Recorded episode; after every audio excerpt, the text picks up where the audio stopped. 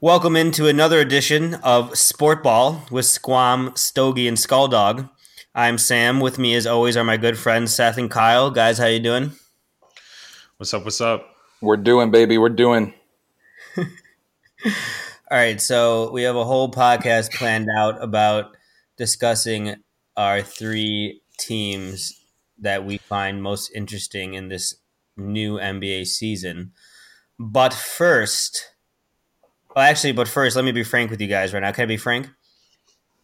We already have. I thought your name was Skulldog, not Frank. Only if I could be Jonathan. uh, I'm Sport ball with Frank, Jonathan, and Seth. Seth. I am um, currently recording this podcast in my underwear, so Glad I'm not the only one.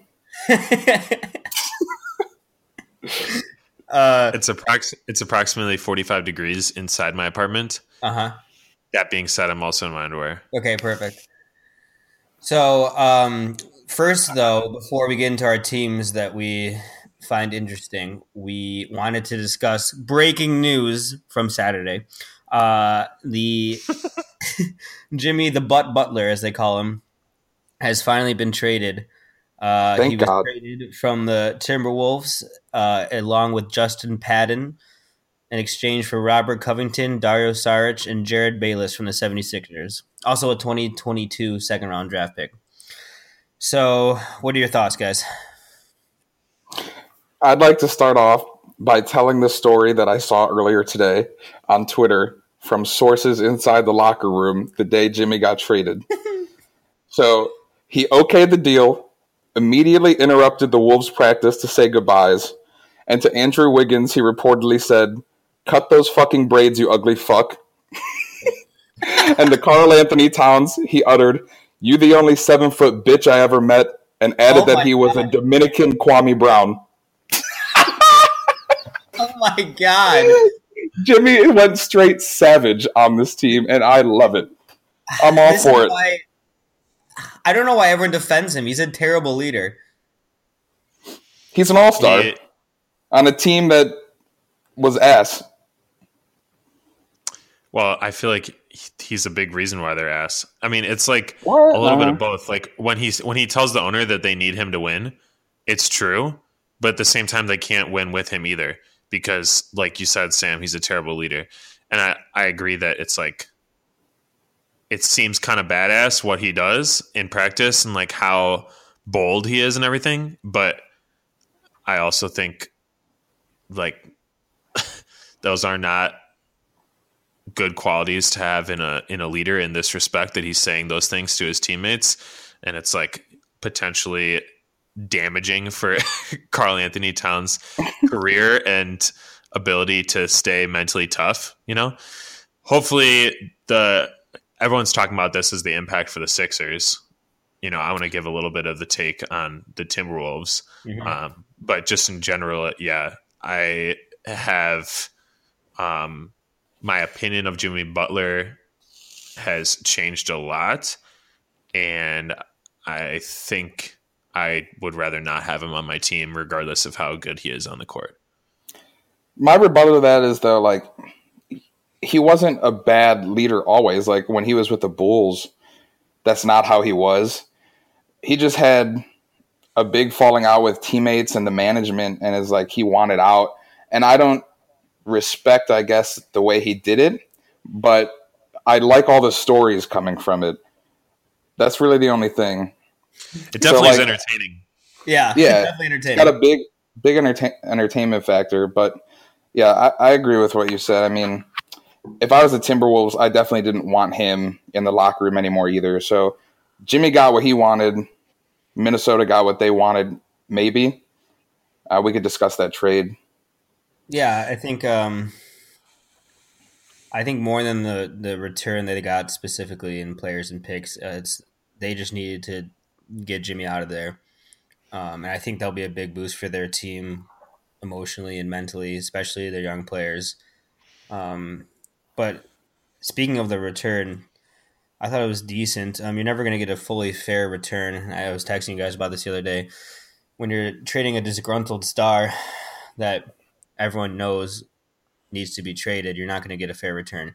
You're not going to get, you know, someone as good as Jimmy Butler back. But what they did get was um, ultimately what they needed back in return was a starting wing, and they got that. And they have um, Bobby Big Dick, as they call him, is a is a Bobby Portis ain't on that team. Robert Covington is a lockdown perimeter defender and uh, a theoretically good three point shooter, and uh, Super Dario gives them some some front court depth. But uh, there's no way they make the playoffs without Jimmy, right? I don't know. I think it's going to be interesting. Like you said, the addition of Robert Covington, I think, is going to be overlooked by just like casual NBA fans. But I think we got to remember last year he was an all defensive first team player. And like that's what he specializes in his defense. And that's something that Minnesota does not have at all. Karl-Anthony Towns might be the worst defensive center in the league. And that's the one problem I have with them getting Saric in the deal. He is a big defensive liability too. So if you have both of them on the court at the same time, it's just going to be it's it's going to be a feast down low for the opposing, you know, big men and power forwards, whatever. It's going to be barbecue chicken. But uh offensively though, I mean, Saric provides a good amount of value. I know he's been cold to start the season, but this is a historic thing since he's been in the league. Like, I don't know what it is. He's even, I think, talked about it this year in an interview saying how the first month, month and a half, he's always just in a slump. And I don't know if it's from him. I think he does some stuff overseas instead of like training with the team during uh, the off season. But I, I don't know. I, I think we give him a you know, give him a month and he should be back to like the the double, almost double double nightly Saric with a decent three point shot. I think Sam, you said there's no way the Wolves make the playoffs without Jimmy. I think there was no way they were going to make the playoffs with Jimmy. I think they have a much better chance now.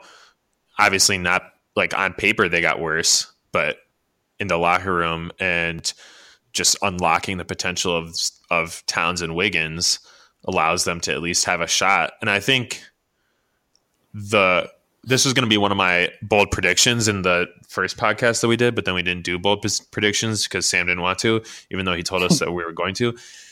But I was going to say that I think the Eastern Conference is going to be better than the Western Conference this year. Okay, and now.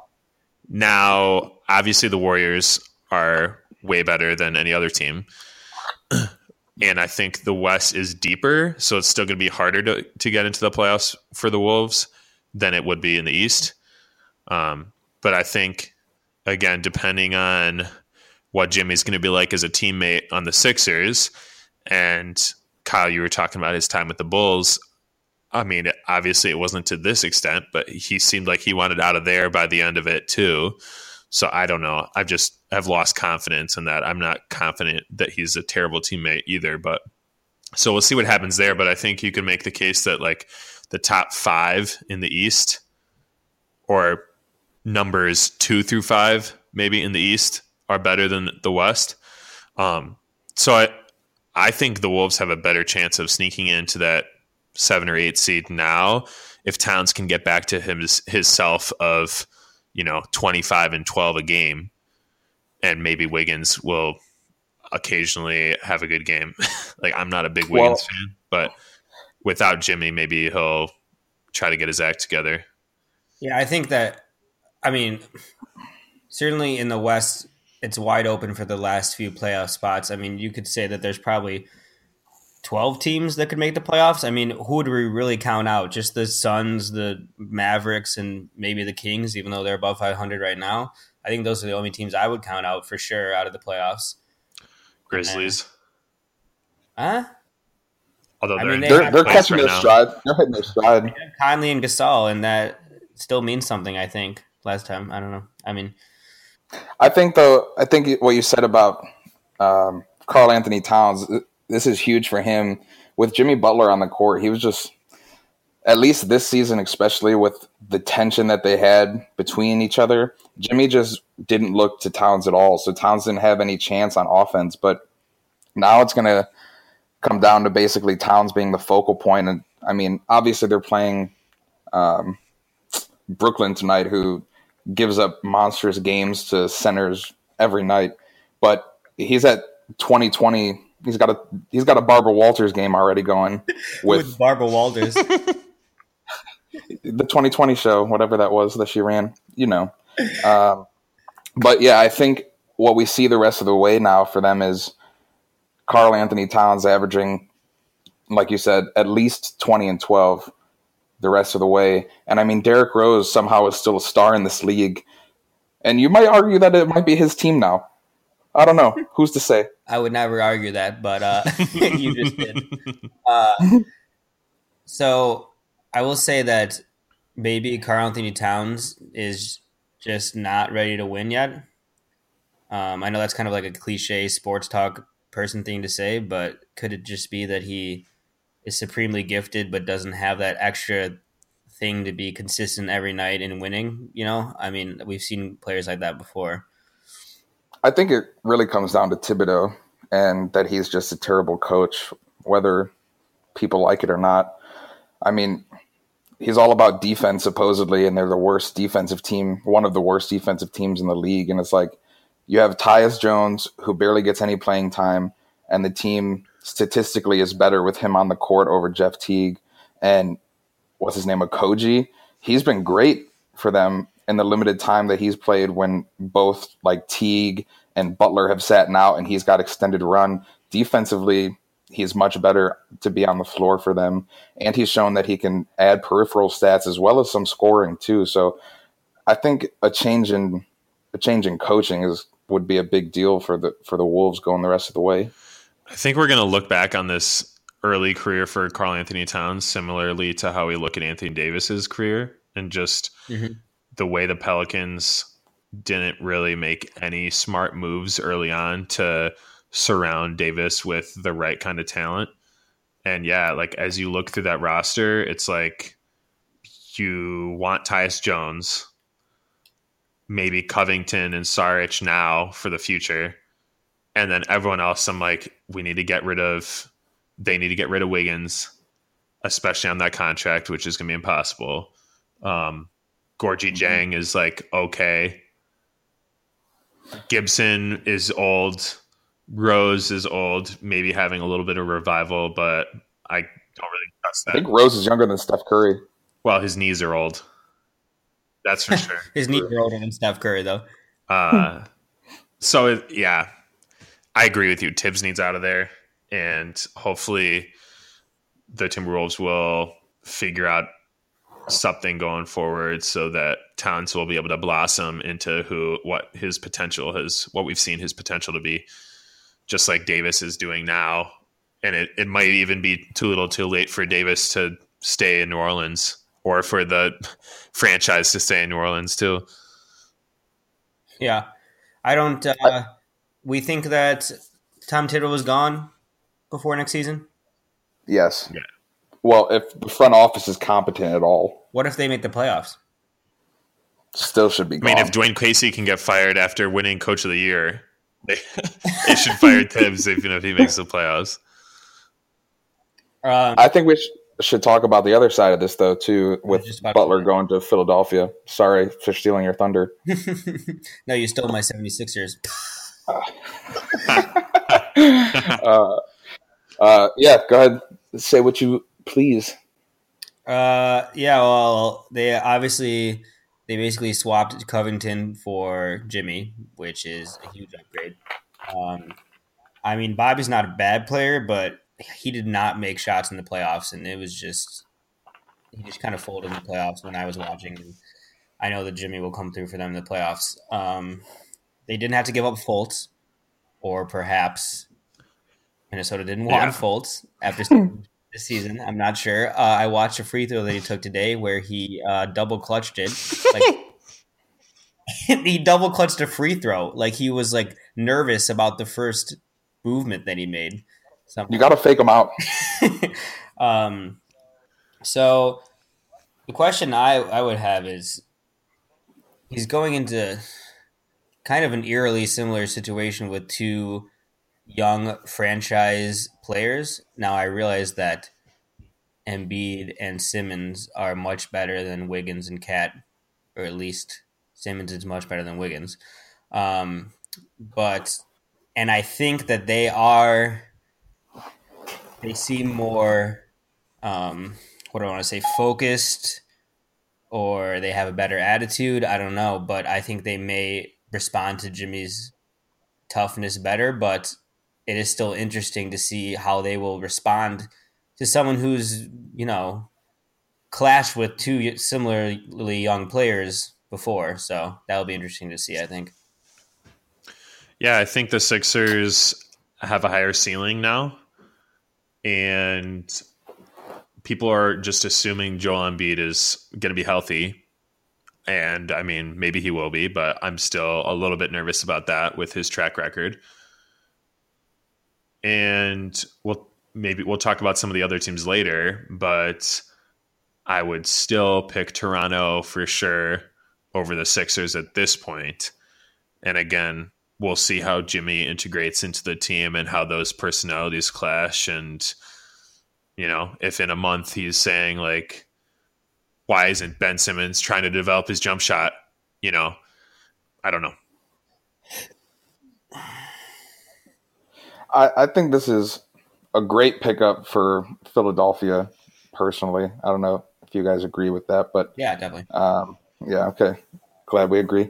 Um, obviously, getting some type. I mean, you got JJ Redick as a veteran for leadership and stuff, and obviously there's stories about how great of a teammate he's been, and I think bringing in, I mean, um, my God, Jimmy Butler brings, you know, equivalent defense to what Covington provided, a little more offense, and it just I think it benefits the Sixers defensively a lot more having uh, Wilson Chandler shift from the bench to he should be in the starting five now. And that just when they have all those players on the floor together, Wilson Chandler's a very underrated defender himself, I feel like.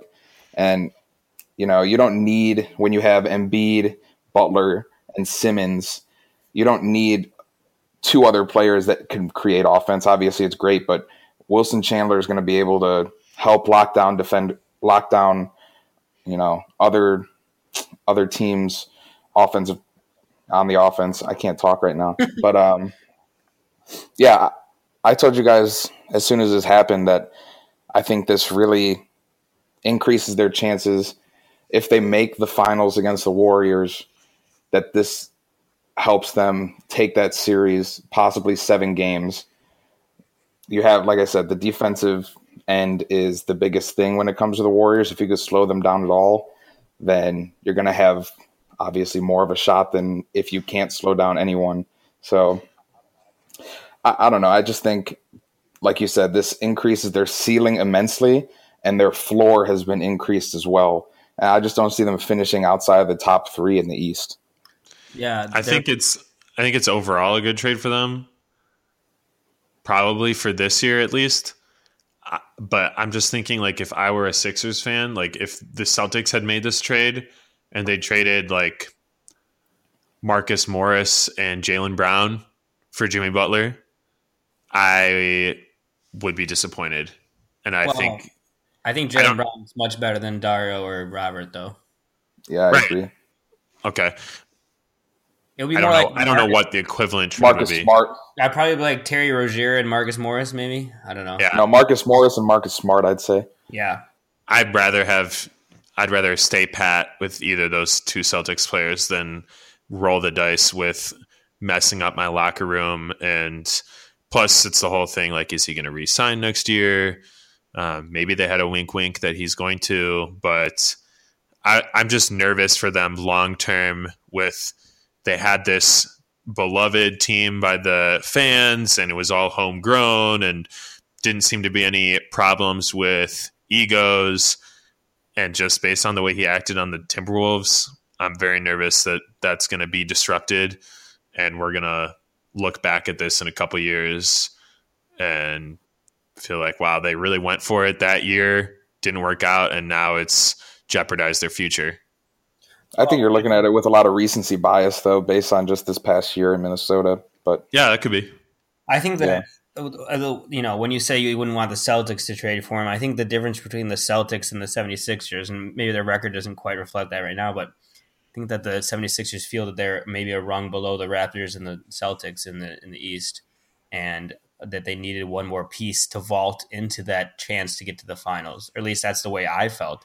And mm-hmm. worst case scenario, Butler leaves after this year you don't have to pay him an albatross contract, and you gave it a shot to make the finals this year. Um, and I don't think that they gave up anything huge. I don't think Dario is going to be a star, and I don't think I think we know who Robert Covington is already. And they didn't go up Fultz, who is their prized young player who can't shoot a basketball. So it's crazy that you got two of them on your team. yeah, I think for I think basically what it was was you know a shot another lottery ticket to get into the finals and and that ticket could be gone next year but i think they're okay with that so. I think we move on.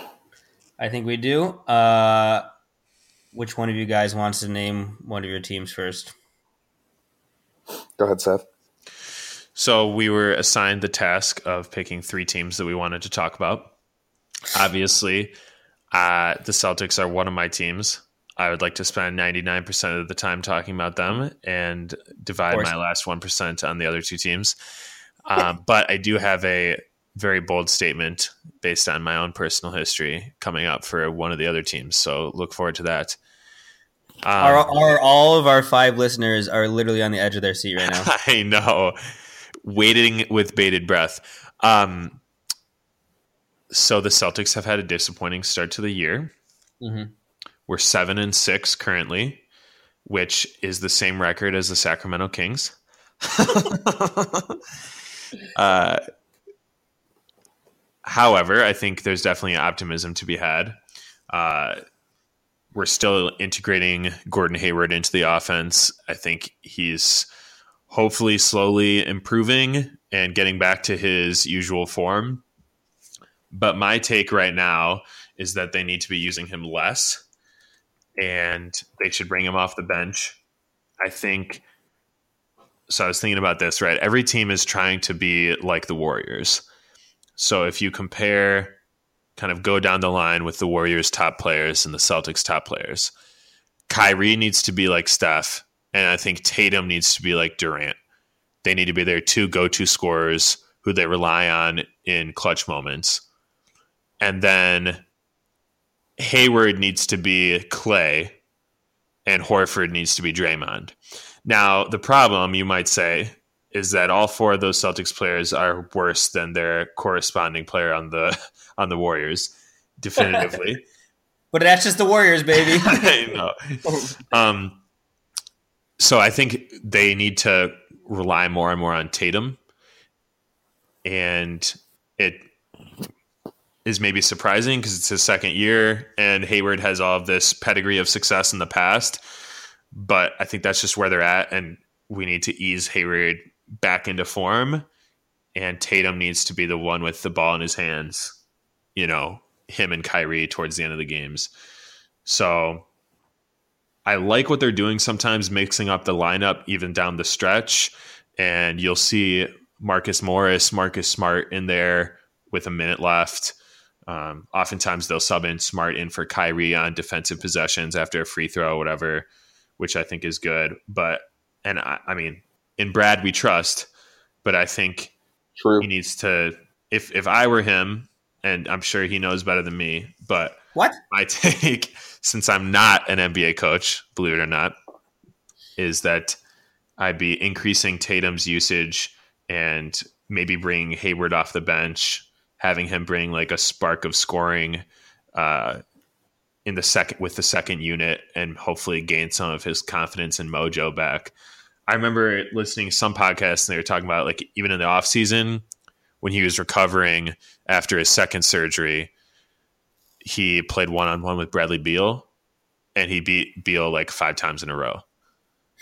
and Brad's like, All right, I don't know what y'all are seeing, but Gordon is definitely ready to play Mm-hmm. And so I feel like he needs some of that confidence, and he just really hasn't looked like any sort of dominant force. And I mean, he's been making the right plays and passing and hitting some open threes, but so there's definitely glimpses of hope.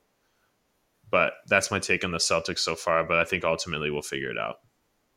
Yeah, I have several things to say based on what you said. Uh, so you listed all the Celtics players um, next to all the Warriors players, but what the Warriors don't have is the Jaylen Brown.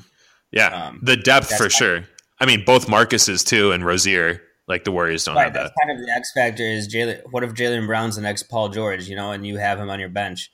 Uh, so that's where they can't match you. Um, the other point I want to make is I haven't really heard people talk about this at all, but are we worried that Gordon Hayward will never be the same as he was? I'm not. Deep down, I am. But I'll never admit it to myself. I rep, I rep the butt till the day I die. So, Jimmy the Butt Butler or otherwise? No, Butler University, baby. Go dogs. Um, yeah, I agree with you that that they need to ease him back a little more and play him a little less. Uh, he does looks very tentative going to the hole. He looks very tentative in traffic and rebounds, getting rebounds. Um, I mean, to be under, I mean, you can understand that if your foot almost fell off, you too would be a little tentative in traffic, um, especially on the highway. But, uh, so I'm going to say something that might sound stupid, but you know how I like to sound stupid on this podcast. Um, do the Celtics have too many good players? That sounds stupid. Whoa. uh and what I mean by that is is do they all know their roles or do they want to be more like I just mentioned Jaylen Brown might be the next Paul George, but he's their fourth or fifth option. Uh, Terry Rozier could be a starting point guard for I would say at least half the teams in the league, and he does not get the minutes that he probably wants. So will that be a problem? I, I don't want to say it'll be a problem because obviously, like Seth said, in Brad we trust. So I, I expect him to figure out kind of the perfect uh, usage of all the players. And like you said, having Gordon back this year, it's a lot different. Um, you know, he didn't play at all last year. It, yeah, he had an off season prior to last year to kind of get acclimated, but really sitting on the sidelines for a whole year doesn't develop chemistry. So, like Seth said, we it might be worth it to send him to the bench and come off the bench. As much as I would hate to see that, but at least for now, it might be something that they need to do. And I think Jayson Tatum is gonna just be a star in this league. Uh, he's shown the offensive ability to pretty much. I don't want to say Kevin Durant esque, but he's shown the offensive ability to be Kevin Durant esque. I feel like at least that's my opinion. So uh, I think within the next year, maybe two years max, this becomes Jayson Tatum's team over Kyrie, over Hayward, over mm-hmm. Jaylen Brown. It, it's just going to be his team, and I think having Brad Stevens as a coach and the offensive ability of Kyrie Irving to learn from, and you know Al Horford's basketball mind to learn from, the sky's the limit for Tatum. Yeah. Seth, any closing thoughts on your team? The other thing is, I just think our shooting will improve. Right now, Tatum's only shooting 41% from the field. Gordon's shooting 39%. Rozier 38.5. So I think that's a lot of it. You know, I'll turn on the game and be third quarter and it's like, no, Celtics are shooting 32% from the field today. And then we're down by 15 points and have to make these comebacks. And that's just, it's draining emotionally and physically. So I think some of this will be regression to the mean where we'll start shooting like a really, we're really capable of and that we should be based on our talent. And I'm hoping it's just kind of early season rust or jitters or figuring out, you know, when to take the shot, and when to pass it up.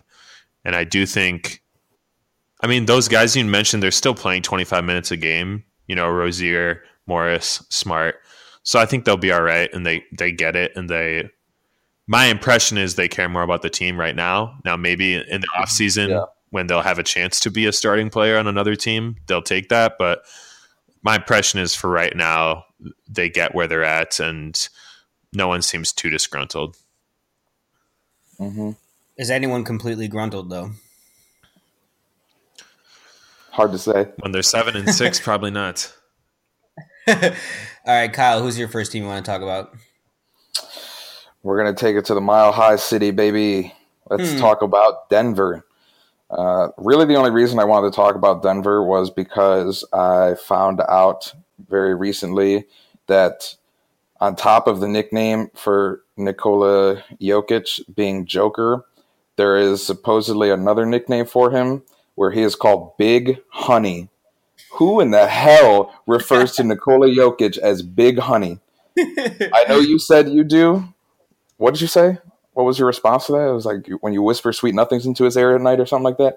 I don't know, but either way, this looks like a much improved team uh, defensively, and there's just so much, so much potential for output from different offensive output from different players as well. Uh, obviously, we know Jamal Murray's always had that ability.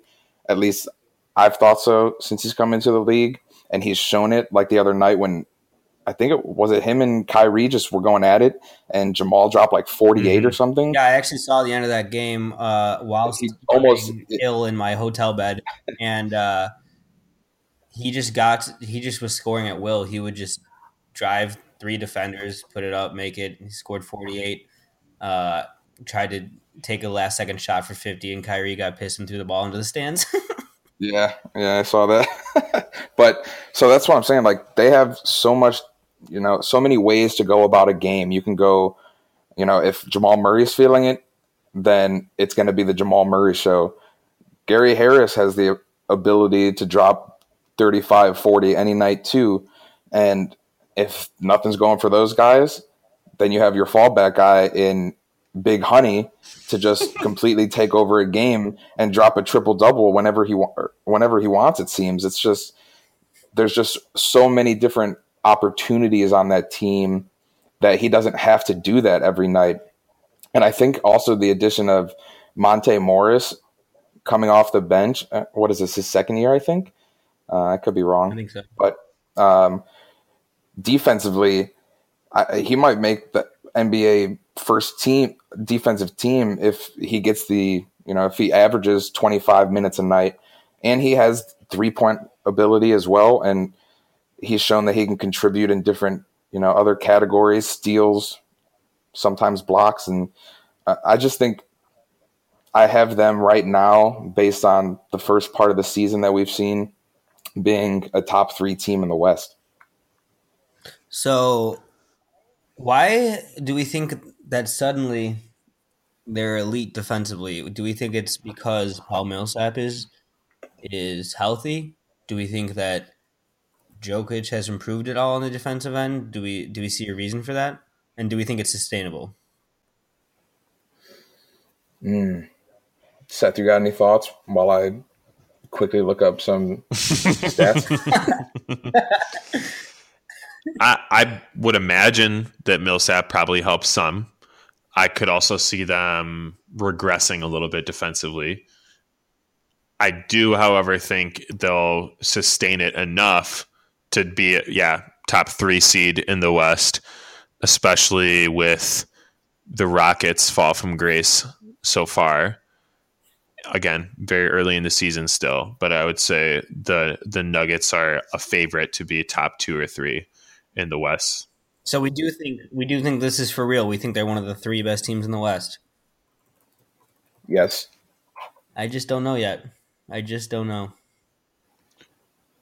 So currently they're the uh, they're the fifth rate, rated team in defensive efficiency, and like you said, I don't really know what is that that different. Like I said, Monte Morris, I think, is highly underrated defensively for the casual NBA fan, and I think that helps a lot having him having the ability to bring him off the bench and kind of shut down uh, opposing point guards and shooting guards.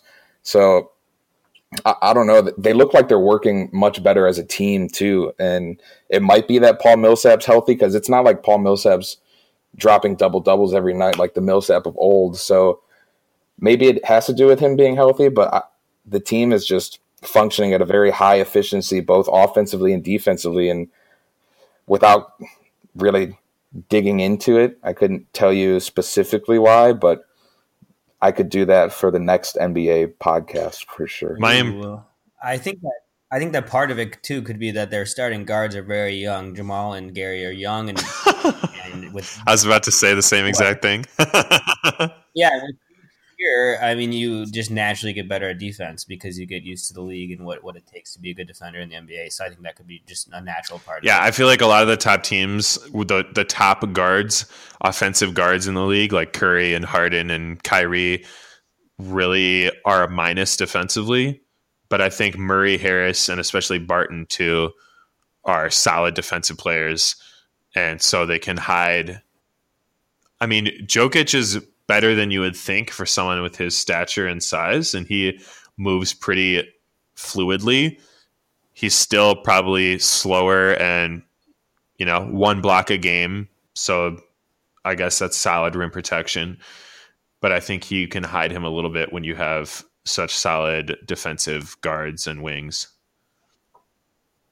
Yeah. So very quickly, I just looked into this, uh, and I can't wait to read this fully after the podcast, but the Ringer actually put out an article uh, how the Nuggets are transforming their once terrible defense. I'll send it to you guys, and maybe we could post a link in the uh, caption for our five listeners if they're so uh, intrigued. I don't know if our five listeners know how to like, use links. I mean, nah, they, they, probably don't. But so. From first glance at this, uh, basically what they're talking about is after missing the playoffs last year by that one game, um, the coaching staff kind of just went back to the drawing board and said, what do we need to do to improve defensively? And the first thing everyone said was, we got to start with our star player, Big Honey. And so that's what they said in the meeting, actually. yes, that's exactly what they said. Um, and so they worked with him all off season. And last year, defensively on the pick and roll, he was one of the worst defenders. But so far this year, he is, I think, top five uh, big men defending the pick and roll. So he's mm. transformed kind of his defensive mindset and the way he goes about different play types when it comes to defending um, different plays. So I that's got to be the biggest thing. I, I, feel like, like I said, it's Jokic's team, and offensively he could do basically whatever he wants.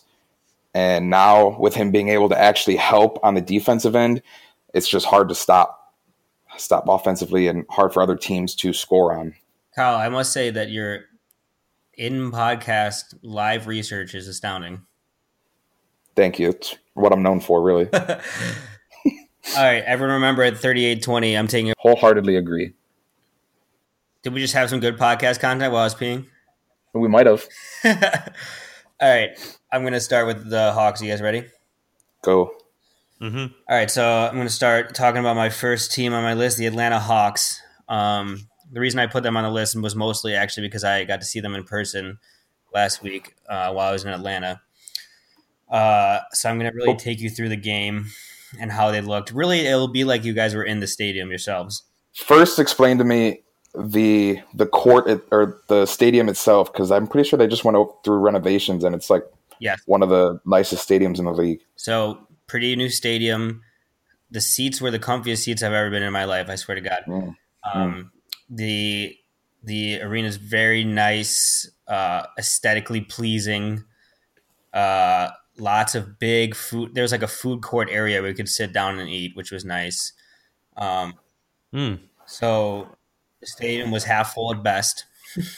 uh, wow. The cheapest tickets were eighteen dollars. Oh my god! I splurged for a seat near the court, and it was like fifty dollars. Um, 2 Chainz was in the building though, so that was nice to see. Hey. Uh, oh. so during warmups, I watched Trae Young solely take very deep threes, like honestly, like on the logo, while his other teammates were taking normal shots. Uh, he missed both, most of them. So at that point, at that point, I knew he was going to go off. Uh, he had zero points at halftime. uh, he, I think he finished with like 15, so not terrible, but most of that was in garbage time. Um, Frankie Smokes just locked him down. They were playing the New York Knicks, and Dude, Frankie Don't you Smoke, mean- Frankie, Frankie Nicotine. and Don't you mean the New York Knickerbockers? exactly. uh, so that's so basically what happened was Frankie would pick him up full court every possession, um, and then every pick and roll he ran, they would trap him with two players, and he just and he didn't turn the ball over much, but he really couldn't do anything offensively, which Mhm. they don't have any other good players, so that was a pretty solid strategy. I think. But yeah, Frankie shut him down. I mean, that's to be expected from a future first uh, All NBA first team defender. Um, so let me just go over the game a little bit here. Uh, Atlanta got a traveling violation just trying to bring the ball up on their first possession, so that was nice to see. Uh, oh my gosh! During one of the breaks in the game, they played a game on the court with fans. You know, when there's like a TV timeout. Yep. And the game was that they would ask a question, and it was a number question where your answer should be a number, and then the contestant would guess, and then the other contestant would say higher or lower, right? And it was for like a gift card or whatever bullshit it was. So the question was, how many all-time wins does the Hawks franchise have, right? And this lady dead ass answered 12.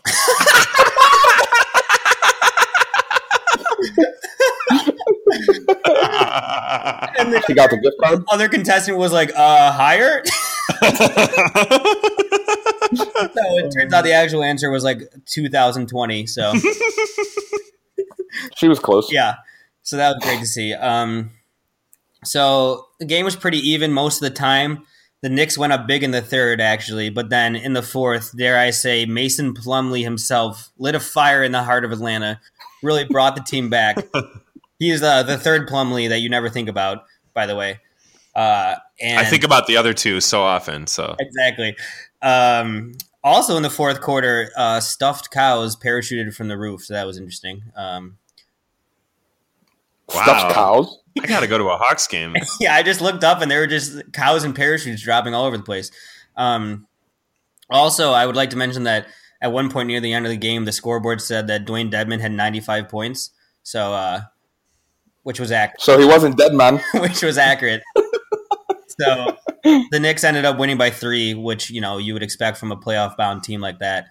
Uh, Timmy, who's hard I am, Hardaway Jr. dropped 34. Uh, going off the rails. so basically, what I saw with the Hawks is um, Trae Young. Nothing. Trae Young definitely has something. Uh, I think if you gave him Hair, that's not it, but go ahead. I think if you gave him a nice pick and roll option, a nice big man to run the pick and roll with, he would be a lot better. He's definitely has some passing, some passing chops for sure. You mean someone like, dare I say, John Collins?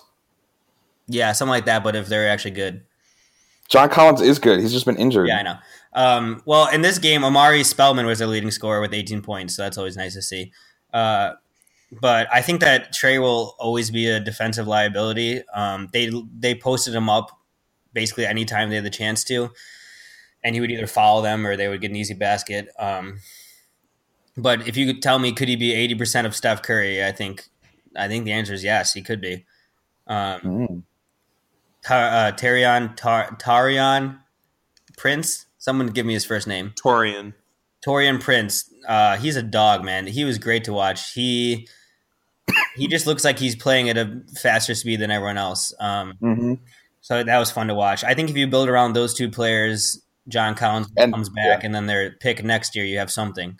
Uh, is it a good NBA basketball team? Absolutely not, but it's something. Yeah, I have no nothing else to say besides. I think this might be the Taurean Prince breakout season, but other than that, uh, I think you kind of hit it all on the head. I'm glad you gave us a recap of one game. Hopefully, hopefully the Hawks will get some more fans to fill up that stadium. I mean, what was it you said? Inflatable cows? Uh, they were not inflatable, unfortunately. They were already inflated. Uh, but they did parachute down from the ceiling. I don't really don't know how they did that. Then? They like they like opened up holes in the ceiling and these cows just parachuted down. I really don't understand it, but People threw them out. They have people in the rafters. It's like at the Bulls game when they throw stuff out. oh. All right. What's next? I guess we're back to my next team, huh? Hugging? Yep. So the San Antonio Spurs, I have two things to say. One of them shocking. First thing DeMar is, DeRozan is who we thought he was. Well, that wouldn't I be shocking. However, it does involve DeMar DeRozan. So the first thing is that Gregg Popovich is the greatest coach in NBA history. Yep. and I, there's definitive proof of that. And that proof is that DeMar DeRozan is good. Oh my god, you heard it here first. He's been converted. Now, I've been a long time doubter of DeMar DeRozan because I felt like all he did was shoot mid-range or long jumpers, shoot twos, and hardly made any of them. But this year, he's shooting 50%. So can't argue with that. I love that the Spurs just zig when everyone else is zags. And they're saying, okay, everyone's just jacking up a bunch of threes. Well, we're going to just take good quality shots, shoot a high percentage from two, and play good defense and hope that that's enough. And so I've been enjoying watching DeMar play. I mean, I don't think he's a star, you know, someone who's going to be in the MVP conversation ever but I think he's playing like an all star, and I think I think this Spurs tra- strategy just might work. Yeah, so when in our playoff prediction podcast, I had said that I think they're going to make the playoffs because they have Pop and they have two top twenty players, and I think I mean that means something. That means a lot. Um, and I still think they'll they'll sneak into the playoffs. And I think that Demar has shown more playmaking ability than I thought he really had in him. Um, they don't have, I believe, I last time I checked, they don't have a point guard with a pulse. So he's been he's been doing a lot of the of the ball handling, the the pick and roll running, and he's had a couple of games with double digit assists, and it's been nice to see that part of his game that wasn't unlocked in Toronto, where he obviously had Kyle Lowry running the show there. So Yeah, I think this season has been great so far for DeRozan as well. Um, like you said, he's kind of he's he's the he's the man right now. I mean, you got Lamarcus Aldridge, who's you know putting up double doubles every other night, but DeRozan, we've never seen him be a ball distributor like he has been so far. And surprisingly, I just looked up, he is the 35th ranked player when it comes to defensive win shares. So it's like how how well a player is at defending their opposing player, which is even Rudy Gobert is listed after him. So he's actually been a better defensive player than Rudy Gobert has so far this season. wow, And if he can keep that up, and if the Spurs can keep that up, they they're definitely making the playoffs. And I wasn't sure that was going to happen, but the way it looks now, um, and and now they got Derrick White back, who also defensively is a big boost for that for their uh, defensive unit. So uh, I don't know. There's really nowhere else for them to go but up. I feel like, and it's kind of strange to say. Yep. And I won't watch any of their games if I can hope if I can avoid it, since I don't like watching teams put up mid ranges all game. Uh Kyle, you want to go with your second team? Uh, sure. So let's go down to the capital and talk about the Washington Wizards. Mm. Absolutely putrid. It's disgusting. I, I, no other way to say it. I have no clue what the hell is happening down there. The signing of Dwight Howard might have been equally as bad as the Houston signing of Carmelo Anthony. I don't think he really fits that team whatsoever. I think a lot of it also has to do with Scott Brooks is just a a terrible coach in the same sense that Thibs is a terrible coach. And I think John Wall summed it up perfectly when he said that they asked him how can the season be saved? or what can be done to save the wizard season? And his response was harry potter is the only wizard that can save this team at this point. We're ass I don't know. honestly John took the words I don't know- took the words right out of my mouth. I don't know mouth if John Wall's been listening to this podcast, but that's definitely something any of us would have said. i have john wall I, I got john wall right here he's listening in Oh, okay. Hey, John. Honestly, I was not a John Wall fan, and then he said that, and now he's one of my favorite players. Uh, But yeah, but I, I don't really know what they're doing. They, they their best unit is when they run small ball with like Markieff at at the five and Otto Porter at the four and what's or not, and basically when their big men are off the floor. So signing Dwight Howard just makes no sense unless you're going to try to go big. But even the couple games that Dwight's been back, it's been a shit show. So. yeah, and I, I thought they'd make the playoffs. I thought they'd. I think I said they'd be a top four, top five team in the East, but I don't know if they make the playoffs. Yeah, I I had predicted them not to make the playoffs, so I'm feeling pretty good today. Uh, I I think it's funny that last year they all hated each other, so and then they said, all right, you know what we should do? Let's add Dwight Howard, who has been known to be detrimental to every locker room chemistry in the last seven years. Uh, so But you know, turned out this is what you might expect, and they still all hate each other. here's the thing, though. Here's the thing. I think it was a. Um, I think they're playing chess by the signing of Dwight Howard in the sense that they figured we all hate each other. Let's sign a player that everyone will hate, and we'll rally together to hate him. I don't know, though. I don't know. Um, I also love the fact that Dwight Howard had a butt injury, which is the most Dwight Howard thing that's ever happened. Dwight Howard was butthurt for the first part of the season.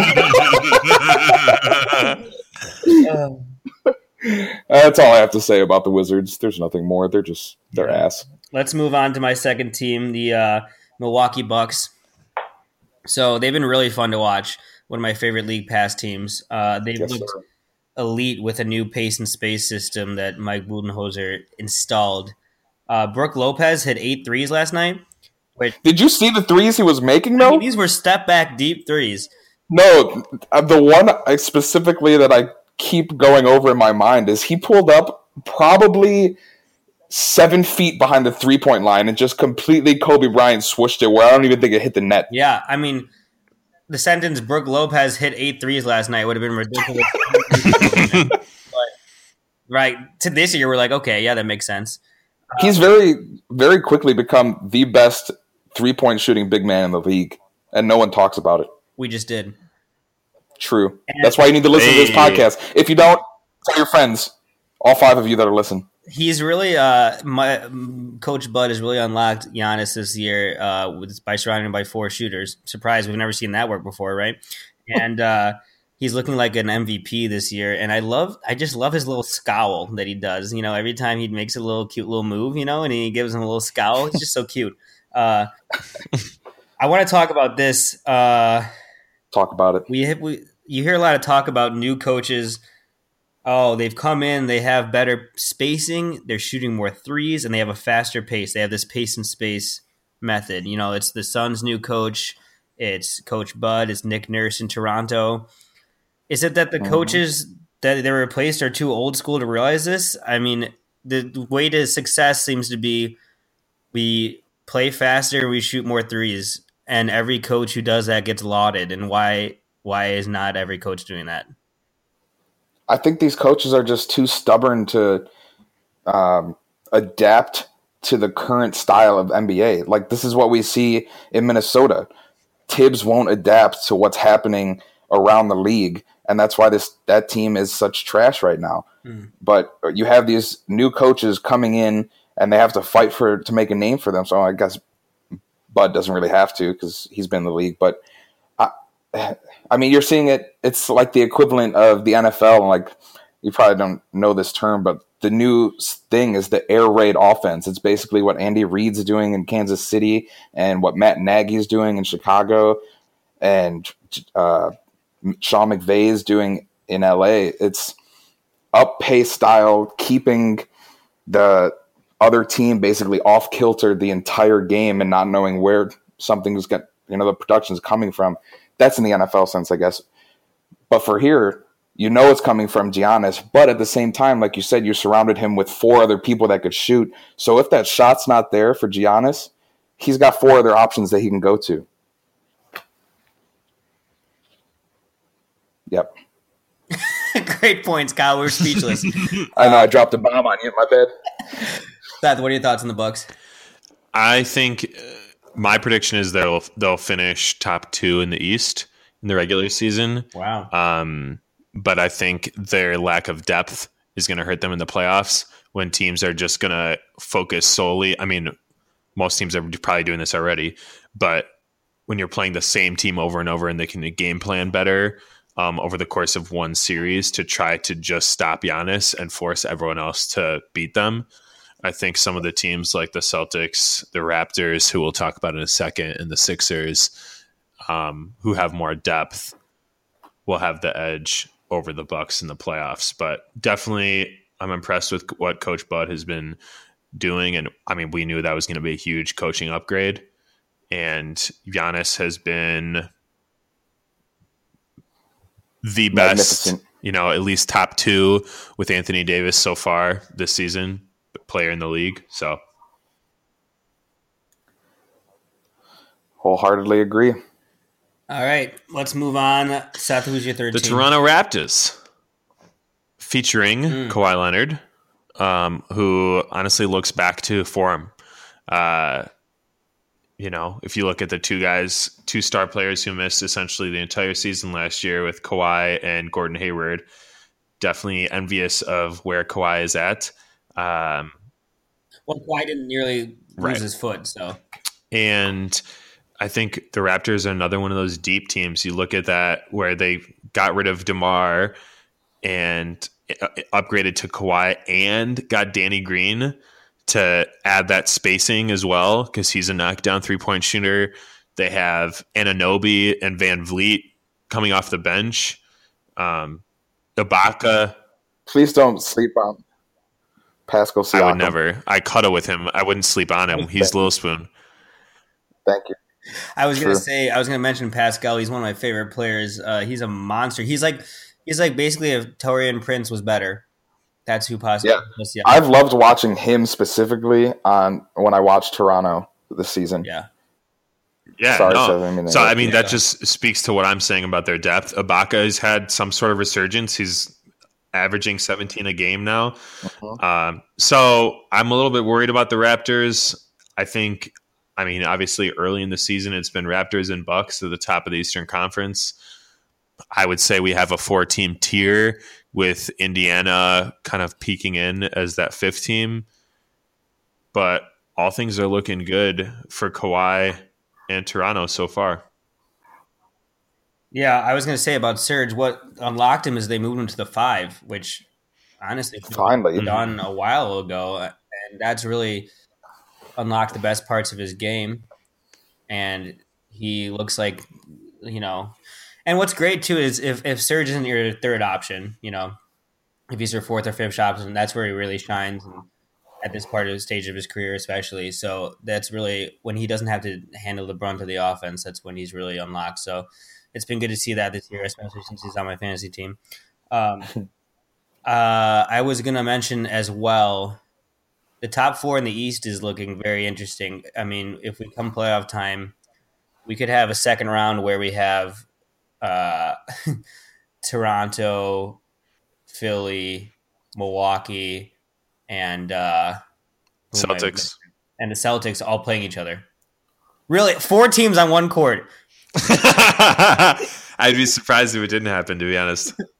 but that that's going to be very exciting to watch. I'm looking forward to that. Yeah. All right, Kyle. Uh, who's your second or your third team now? My last team is the Houston Rockets, mm. and we can talk about the disgrace that Melo Carmelo Anthony is. Um, I mean, I don't know. I mean, I said himself it, is a disgrace, but he's certainly not a helpful basketball player to have on your team. I said it. Yeah, I said it on the first NBA podcast we did. This was just a terrible signing, and lo and behold, they're finally realizing it. What twenty games into the season or whatever, that it was a terrible signing. He adds nothing defensively. They got rid of two of their best defensive players just so they could get him, and it's like, what was that front office thinking that they thought they needed more offensive output on a team that has Chris Paul, Clint Capela, James Harden. Like, I mean, Trevor Ariza shooting threes too last year. It was like, I, I can't fathom what some of the, these front offices in the NBA think. Like, Carmelo, I think, is making 30 mil this year just from signing with the Hawks and then going immediately to Houston. And it's like, he's about to get kicked off this team because of how bad he is. Well, I wouldn't say some of the things you said. I mean, obviously he's not a, a helpful player right now, as Seth said, but he's they're only paying him like two million dollars, so it's not their it's not their problem, and yeah. they're just gonna waive him as we just learned recently. So really, it was an experiment that only cost them two million dollars, and it's not like they got rid of Luc Mbah a and Trevor Ariza for him because they didn't trade him away for him or try to clear cap space for him because there's only two million dollars. They just got rid of those guys because they didn't want the large contracts that those two were going to get. So, I mean, you can question those, you know, well, should they have just paid those guys? You can question that separately, but to me, it was just an experiment that didn't work out. But I mean, I would, will agree with you that we all didn't think it would work out, right? And um, they're finally going to be getting rid of the scourge of Melo's dead corpse, so that should vault them right into the top of the West standings, I would imagine. You know, I once peed in the same urinal as Carmelo Anthony once peed in. At the same time? No. yeah, I, I, don't know. It's, I mean, Mbah a Moute. I didn't have anything to say to that, Seth. I was just so flabbergasted that I figured I'd just keep talking. Mbah a Moute is only getting four mil this year. Yeah, I mean, that's so really what's what's two mil? I'd rather pay two mil for Mbah a Moute's defense than two mil for the corpse of Carmelo Anthony. He's a curse. You know, actually, the the next uh, Pirates of the Caribbean movie, Pirates of the Caribbean Six, is called Curse of, uh, Carmelo. Curse of Carmelo. I don't know if you guys have heard. Curse of the Car- curmudgeon Carmelo. Yeah, exactly. Yeah, I thought so. I don't have anything else. I mean, it's I, I they look terrible. They can't stop anyone defensively. James Harden's still doing his thing. Capela's still doing his thing, but if you can't stop a team by any means, I don't really know how you can compete for a championship. You can't. Yeah, I think um, I think they'll be in there in the thick of the playoff race. I think they'll still be a top four seed. But do you guys think they missed their window of championship contention? Was it just one mm. year? Yeah, after getting rid of the players they got rid of, I think so. I agree.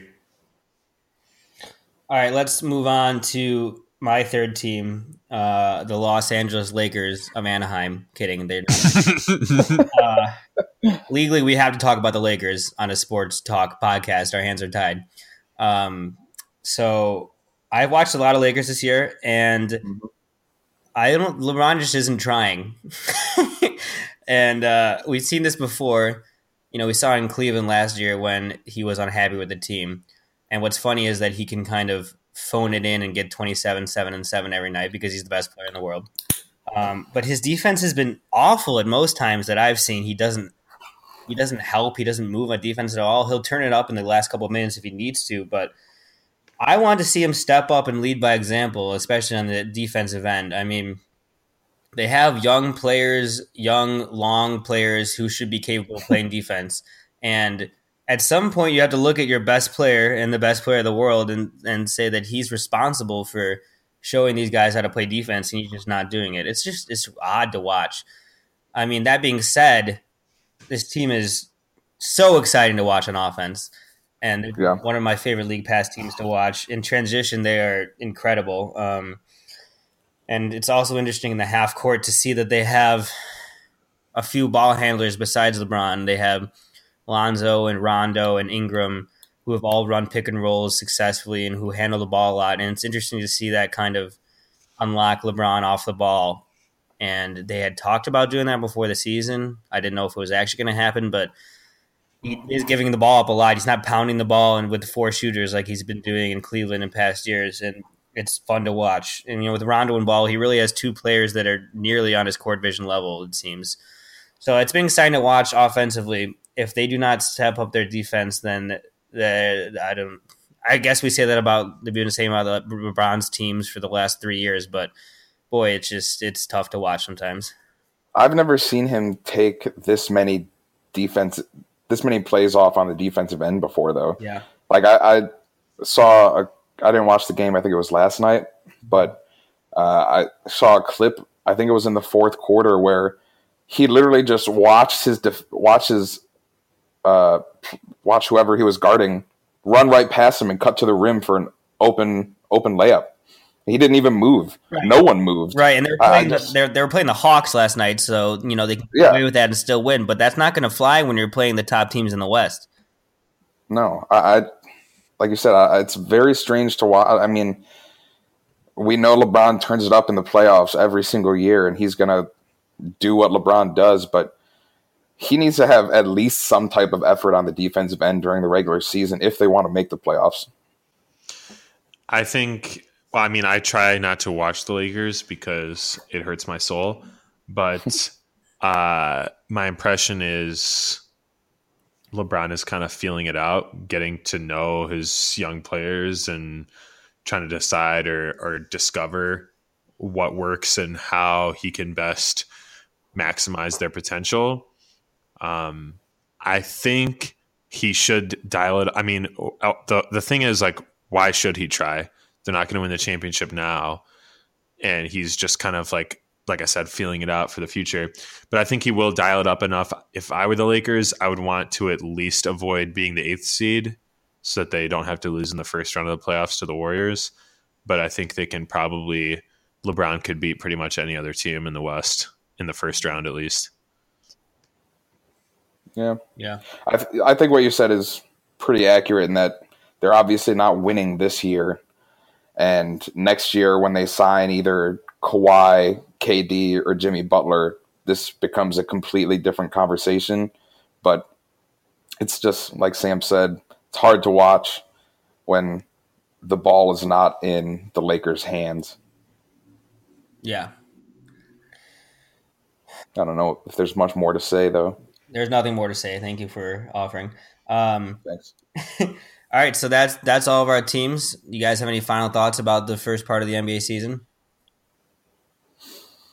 I am think I'm gonna buy a Denver jersey. It just says "Big Honey" on the back.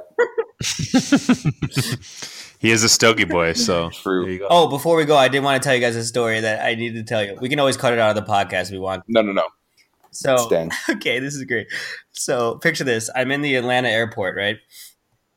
And uh, I have a little while before my plane takes off. So I say, okay, well, what I'm going to do is I'm going to take a nice poop here. So I go to the bathroom. Uh, the only stall open is the handicap stall. So I go in there, lots of room. I uh, I lay down my suitcase and I say, you know what, I might as well change while I'm in here because I'm wearing my work stuff. I want to be comfortable on the plane. So I lay out, I spread out my suitcase, take off all my clothes. I'm butt naked, right? Just socks. So then, um, I'm on the toilet doing my business, whatever, blah, blah, blah. I have my headphones in, so I can't really hear what's going on at all. Um, and then it's over. I stand up to wipe. I'm a stand up wiper. You heard it here first. Yeah, you are, baby. And I have my headphones in. I'm just chilling, just wiping. Keep in mind, I'm butt ass naked. Uh, and then at some point, I don't know how long this was true for, but I I turn around and the stall door is wide open. and I don't even know how long it was open for. I just like felt a breeze and I just looked around and just everyone by the sink is just staring at me. I'm just You should have just turned to him and said, "What? You don't air dry too?"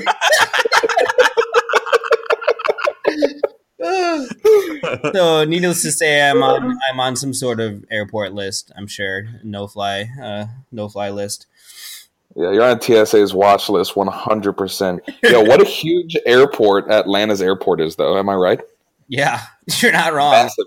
And they all Massive. sound naked, so Uh, I Sounds think- like I I really need to book a flight to Atlanta. Great airport bathroom experiences. Yes. And they have cows falling from the ceiling in the stadium. exactly. What more could you want? Put that in TripAdvisor. Um, all right, so this has been our early NBA. Uh, what is it? Our early NBA takes. You know, Our NBA takes from the podcast that no one asked for, no one needed, and no one deserved. exactly. We pride ourselves on that. All right, boys. See you later. See ya. Peace.